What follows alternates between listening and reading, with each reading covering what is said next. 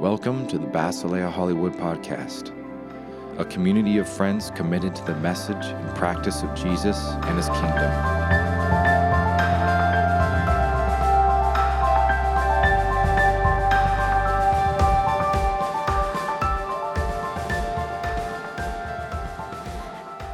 Good morning, everyone.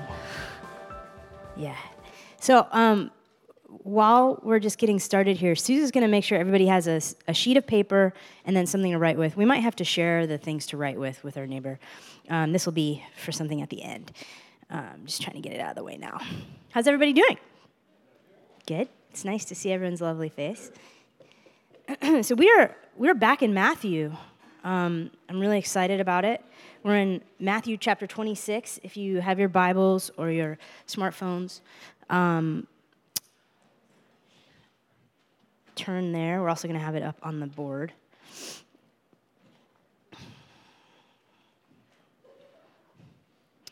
So we're going to be looking at um, a short passage that is it may be familiar to you. It's, it's actually in a um, handful of the Gospels. Pretty sure all four, at least three. Um, and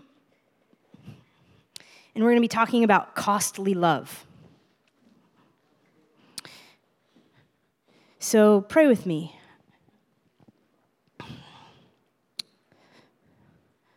Well, Lord, we love you and we declare that we want to love you more in a tangible way. And we want to be able to imitate you, Jesus, in the way that you poured yourself out for people. We ask you, Holy Spirit, to illuminate this passage and to uh, breathe on it so that in this short time we have together, you would do something in us, that we would be changed. Thank you for every person that is here today. In Jesus' name, amen. okay, so we're going to be in Matthew 26. We're going to start with uh, chapter or verse 6. So we'll skip there.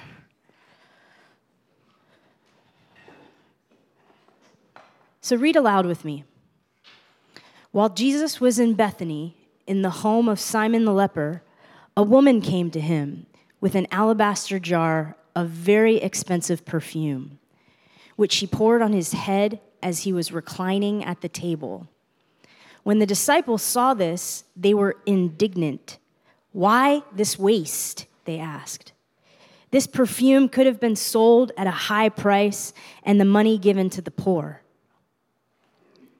Aware of this, Jesus said to them, Why are you bothering this woman? She has done a beautiful thing to me. The poor you will always have with you, but you will not always have me.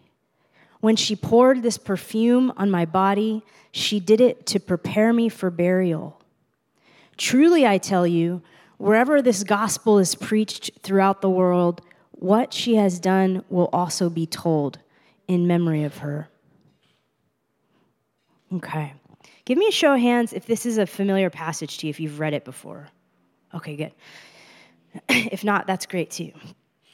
So, what I want to do is dig into this passage a little bit. And what I'm going to ask us to do is to try to imagine ourselves in the room. One of the things that we're going to do together today is to try to figure out well, who can we relate with most in this passage? Which character? The reason we're going to do this is it's just one way to study the Bible. It's one way to try to um, wrap our hearts and minds around what's actually going on and not just read read it like it was some story, but actually to be there. So let's start out with uh, chapter 26, verse 6. Let's dig into this a little bit. So we have we have Jesus and the disciples at someone's house. Whose house? Simon the leper. Okay? This is interesting in that um, as a leper, Simon would have been considered unclean. And so for Jesus to even be hanging out and asking his disciples to be hanging out, this was um, pretty taboo. And it was actually pretty scandalous, also. And so he was, even in the act of being there, making a statement about reaching across the lines to people. Now, on top of that, in the next verse, we read that a woman comes to him with an alabaster jar of very expensive perfume. And then she does this thing that catches everyone off guard. Now, what we know from the other gospel accounts is that she, um, one of the things she does when she comes into the room is she sits at Jesus' feet, which for her to do was a scandalous act. It was scandalous, one, because she was a woman coming into the presence of this rabbi, this teacher, which was unheard of. And then she does this thing where she sits at his feet, which was also unheard of.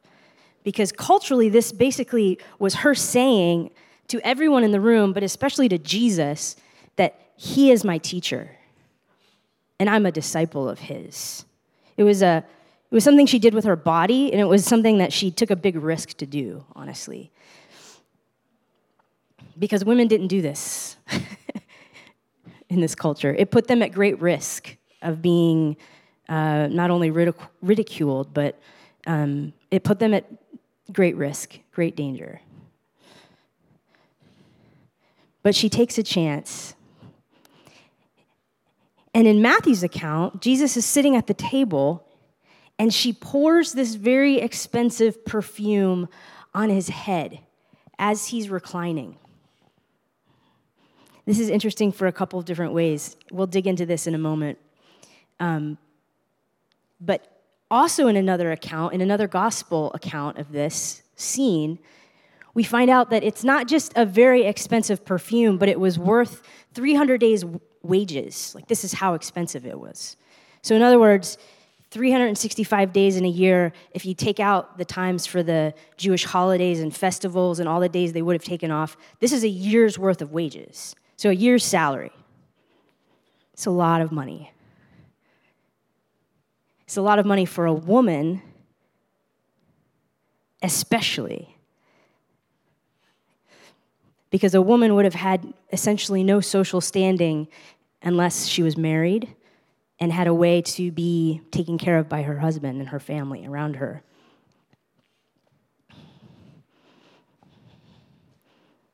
So she does this interesting thing, and, and it's, it seems, if you can imagine being in the room, if they're eating dinner together and they're at the table, it seems like this would have been really an interruption to have this woman come and break a not only very expensive, extravagant jar of perfume and pour it over Jesus, but the whole room would have smelled like this stuff. So she's interrupting their meal, she's interrupting the whole scene. And then you have the very guys that were supposed to understand Jesus the best, the ones who had, at least in this room, some social status, you have his disciples, the ones who've been with him now for three years, essentially, watching him, listening to him, being, to, being able to learn from him at the closest level. And they're angry. Like they are, they are pissed off at her interrupting their meal. And it says they actually say aloud, Why? Why? Why this waste? This is a waste.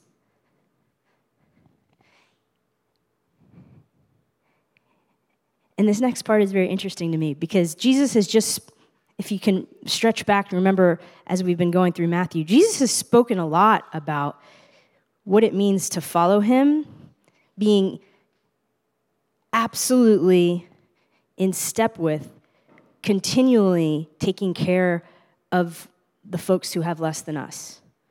So, taking care of the poor, taking care of the stranger and the marginalized goes hand in hand with following him. And so they kind of turn that around and say, why shouldn't, why is she doing this? This money could have been sold at such a high price and all the money given to the poor.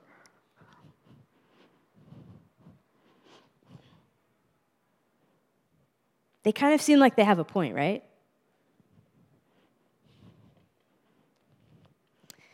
But what's Jesus' response?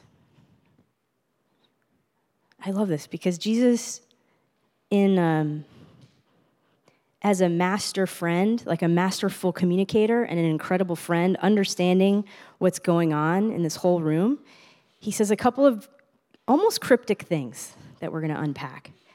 He says, Why are you bothering her? In other words, you're judging her and you've got it wrong because you're actually bothering her. and then he says, This thing she has done is a thing of beauty. Now they've just said it's wasteful.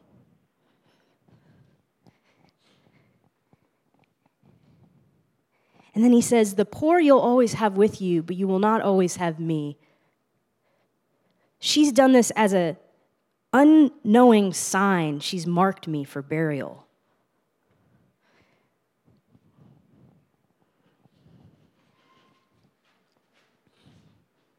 And if you read in between the lines, it's almost like Jesus is saying, Pay attention.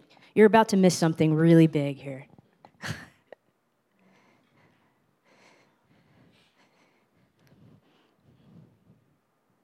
So we're going to unpack this a little bit more, but I, I want to just pause and ask you to consider where are you in the room? Where do you where do you feel like you where can you relate the most? Do you feel like maybe you're the woman who's made huge sacrifices and feels misunderstood? Do you feel like you're more in this, this space of the disciples who have been very dutiful. They've been doing what they're, quote, supposed to do for a long time. But they're actually standing in a place of accusation. They're mostly just doing a lot of judging.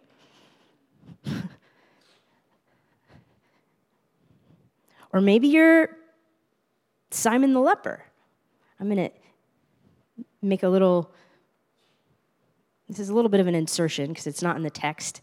But I wonder where Simon was in all of this. He kind of blends into the background. He's the host. We don't hear anything about him. So maybe this is more of you, where you're kind of blending in the background. You're not really engaging. You're not.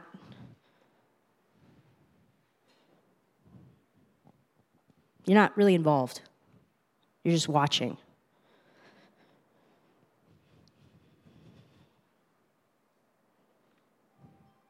So, do you feel like the woman these days? Do you feel more of like the disciples, or are you more feeling like you're Simon?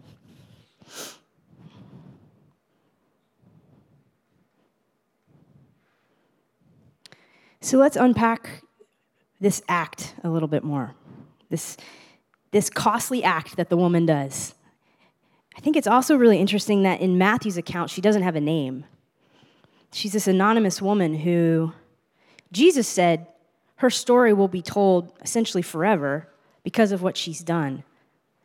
And Jesus is always doing this, especially in Matthew. He's, he's constantly highlighting the folks who are the, quote, outsiders, who have no status. He does this a lot with women and children. And he lifts them up to this place above his dutiful disciples and says, they're the ones who are going to be remembered. because they've understood something that you, you keep missing. And I think that's important for us, whether we're a man or a woman, whatever our status is. Because whether you've been walking with Jesus for 50 years or you're just investigating him now for the first time, or maybe you're coming back to him, we all tend to think we have him figured out. And at the point where we have be just become dutiful servants or dutiful religious people, we, there's the potential to miss out on the actual love relationship. And that's what this woman exemplifies. She exemplifies extremely costly love. So let's unpack this a little bit. Let's go back to verse 7. This woman comes in and she pours out a jar of incredibly costly ointment and pours it on his head. Why his head?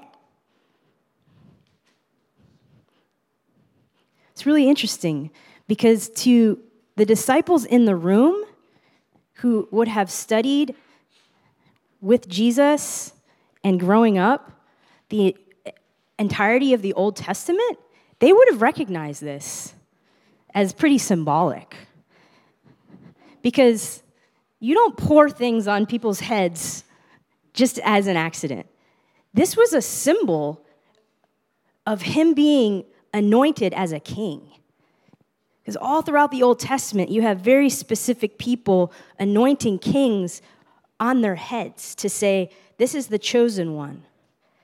This is, they are marked by God. And at this point in this story, we're taking a, a pretty significant turn. Jesus is essentially done teaching, and now he is he's turning towards the cross. And it seems like he has this understanding that maybe he doesn't know exactly when it's going to happen, but he knows something is happening. And we didn't, we didn't read it, but at the beginning of this chapter,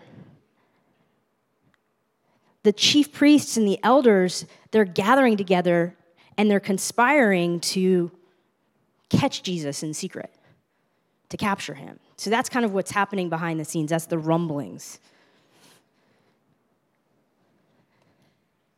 And we have this woman coming to anoint Jesus with this perfume that is so expensive. It's, it's kind of insane what she does. Think, think with me just what you need to survive for a day and then multiply that for the whole year. This woman comes in and pours that all out on Jesus. Literally just lets it go.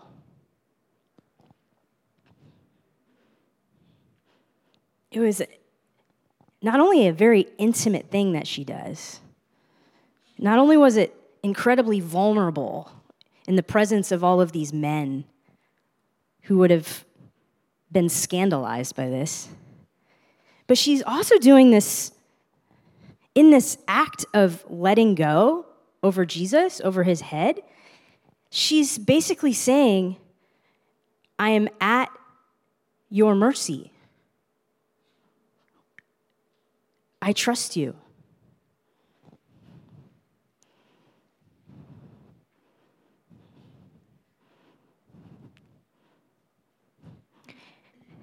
And it made her look very foolish.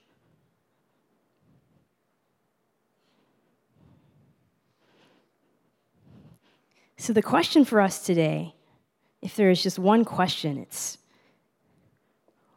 what are we holding back? From the Lord? What are we holding back from giving up to God that we know is going to cost us something? I'm going to come back to that question, but I want to move on to uh, unpacking this question that the disciples have, which seems like a legitimate one. they ask, Why this waste?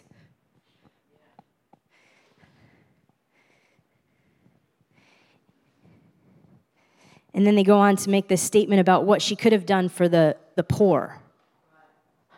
Now, what's interesting about this statement is somehow they didn't realize that Jesus was a poor man. he had nothing. Isn't it? This is a little ironic if you consider that.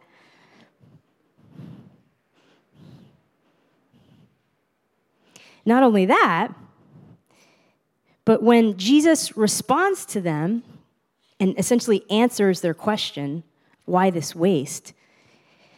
In these next verses, if we could go on to the next uh, verse 10, 11, 12, he answers them by saying, You're not always going to have me around bodily, but the poor you'll always have with you. Now, to me, that question, that answer, that question and the answer seems to say back to them, you'll always have people around you who need love and, and need help. What have you done for them lately? because up to this point, Jesus has been teaching over and over and over again through parables and through other thoughtful questions. He's been asking them, he's been asking his disciples to care for the one that's overlooked.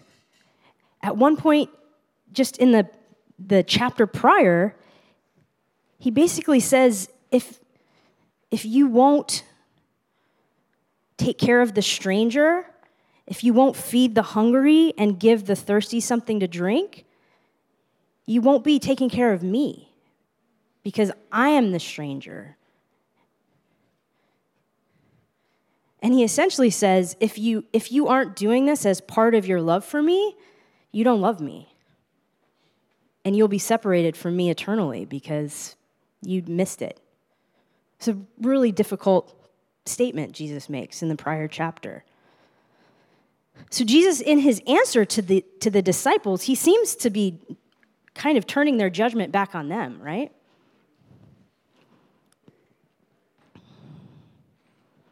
Here's the other crazy thing about this moment.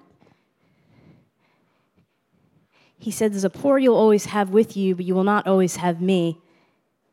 By this woman, this anonymous woman, anointing Jesus with a year's worth of wages in her perfume, what was she doing? She was making herself poor.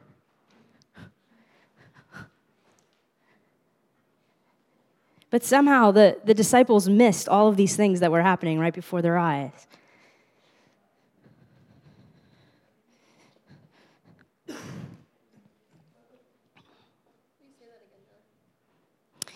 Yeah, the disciples, the ones who thought they understood everything at this point, they missed what was right in front of their eyes.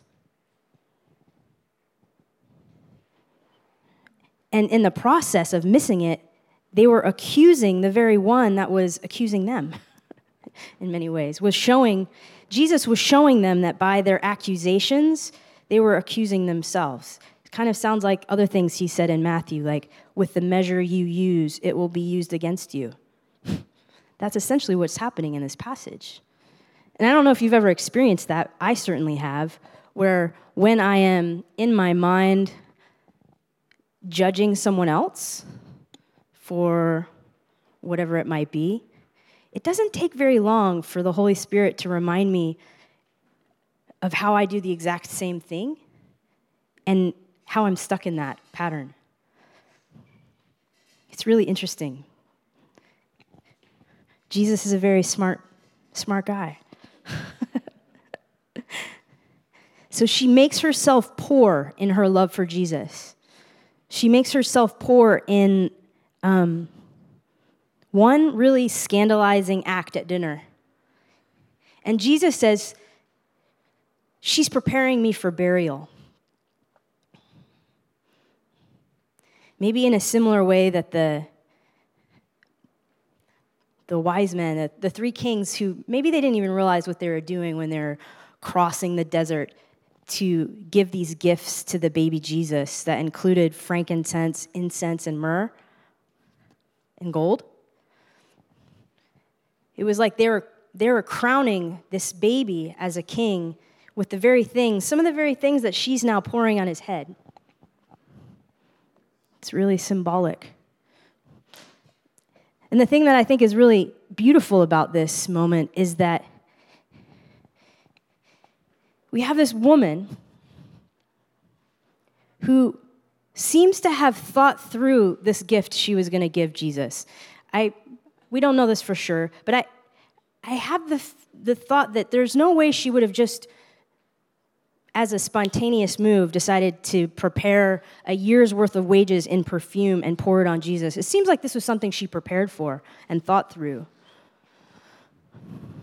And as she does this costly thing, she is in agreement. She's perfectly partnering with the Spirit of God who is marking Jesus for burial. Burial. He's getting ready to go to the cross and die for all of us. And she's doing this incredibly symbolic thing that she never would have known she was doing. But because she was moved by love and she was moving in this incredible act of costly worship, really,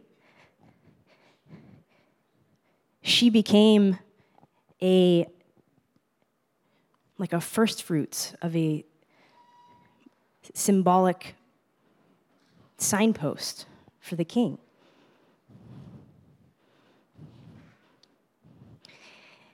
And you have the disciples who are offended by her. They're offended by, they're probably offended by a lot of things, like I mentioned. but they're especially offended that she has wasted all of this perfume on Jesus. And what's amazing is that Jesus basically says to them, She didn't have to do this. But I am now so deeply touched and loved because she is preparing me for my burial. And I think there's something there. This is something that um, it's felt like the Lord has reminded me of just as I was preparing for this sermon. But have you, got, have you guys ever thought about the difference between having to do something and then voluntarily, voluntarily wanting to do something, getting to do it? So, this might be one of the takeaways for today. Just as a, a quick illustration, um, a handful of years ago, I was talking with a friend, a guy friend of mine, and um, is I basically was having a conversation with him about. Um, I think it was actually about sexual purity. Honestly, I was talking about how just how difficult it is to be obedient to the Lord and pursue purity in your life. Okay, and I remember he said something, and he was speaking out of his own out of his own ex- experience with this. But he said, "No, Nellie, it's it's not a have to; it's a get to." In this area of our lives. And that's always stuck in my mind because that applies to just about every area of our, of our life. And in the areas of my life where I feel um, like I'm stuck in this place of duty, like I have to do this thing, whatever it is, there's a lot of resentment that can grow, like a bitterness that no one sees, just the Lord does, and then it comes out in these yucky ways. But when the Holy Spirit of God can move me from that place of having to, to understanding that, wow, I voluntarily could do this out of love, ultimately for you, Lord, it changes everything. And I see this woman as an example of that. Because she certainly did not have to do this for Jesus, but she saw it as an opportunity to voluntarily give something up that was going to cost her something. It cost her a lot. And I keep thinking about how she is such a perfect example of what, maybe not a perfect example, a great example of what Jesus will go on to do for us at the cross. Such a beautiful picture of simplicity that love always is sacrificial. Real love is always giving something up. Real love is always going to cost us something.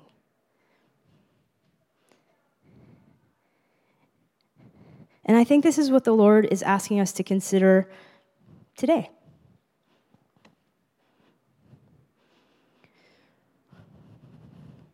How can we do the same?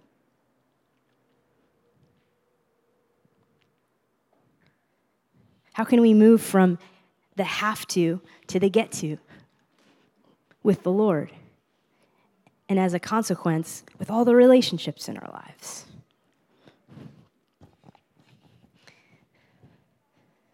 There's a story uh, in, in the Old Testament of David who, um, just to s- sum it up very simply, David had just mm, really messed up. Um, David continually messes up.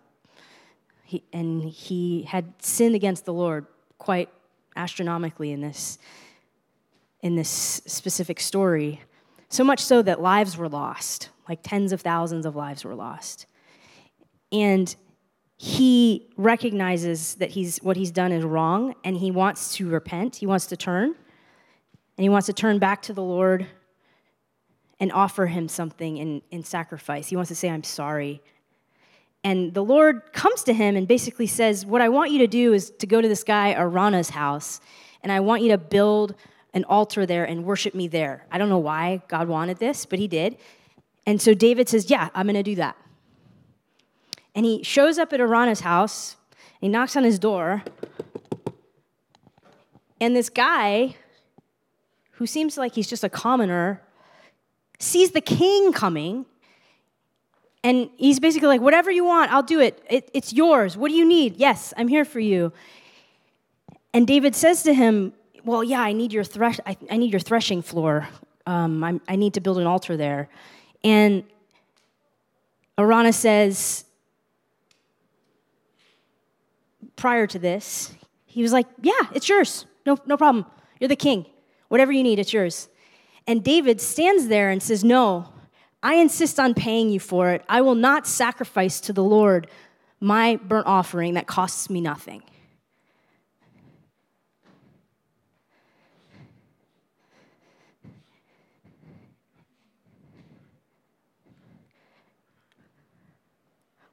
I won't offer to the Lord something that costs me nothing.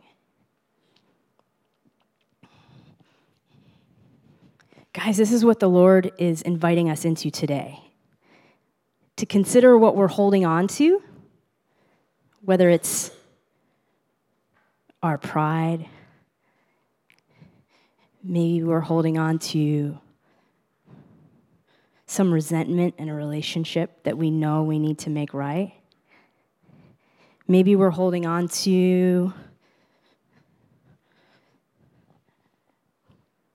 our financial status in a way that we need to let go of. Maybe we need to become more extravagant givers. Maybe we need to let go of the desire to be known maybe we need to do something really simple and, and let go of the need to be right in a relationship, the need to be right when we're talking with someone else about politics. Maybe we need to let go of our need to be comfortable and to be entertained. I feel like in this season, the Lord is going to um, invite us as friends, as a church family who's being built up as disciples of Jesus, and learn how to imitate him. And some of that is going to involve voluntary giving things up, voluntarily giving things up out of not a duty, but a love, because we get to for the Lord. And something's going to switch. Something's going to, there's going to be a light that goes on in our hearts and our minds when we do this. In understanding His heart for us. And it's going to make us different people. And the, the people around us are going to notice.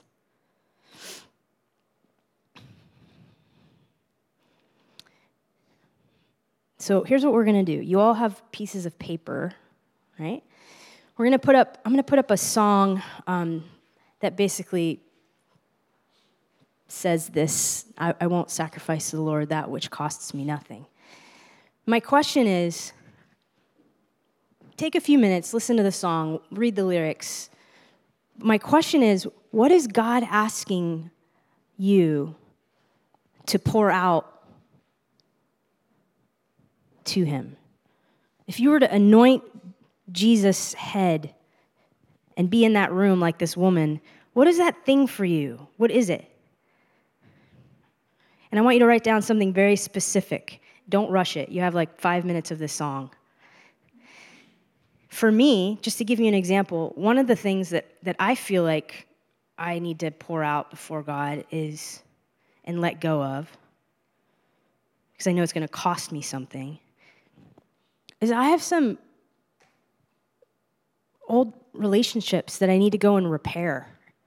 And I have to go back to this, these people and say, years ago when I did X, Y, and Z, I was wrong. And I'm sorry. And it, I know it's going to cost me something because I'm actually going to have to fly there to see them, and I'm going to have to spend the money, and I'm going to have to humble myself because there's parts of me that still feels like I'm right. And I have to let go of that for the sake of love. So, whatever you write down, I'm going to ask you, once you've kind of sat with it with the Lord and asked Him for, ask the Lord for strength to actually let go of whatever this thing is. I want you to, I want you to just walk it up as a communal act and drop it in our glass jar. It's not exactly an alabaster jar, but we're going to just stuff them all in this little jar together. Susan's going to make it more pretty on the stand. And then just go back to your seat and, and be in prayer silently. and when we're done, we will pray together.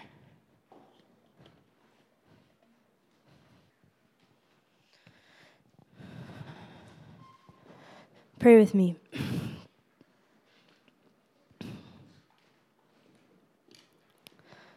Jesus, we honor you. And we ask you to change us, make us more like you.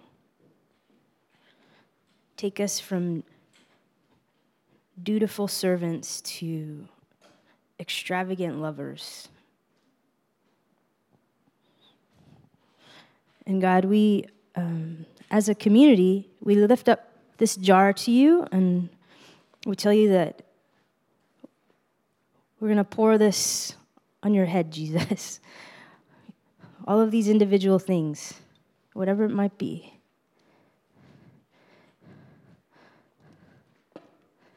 Because we will not give something to you that costs us nothing.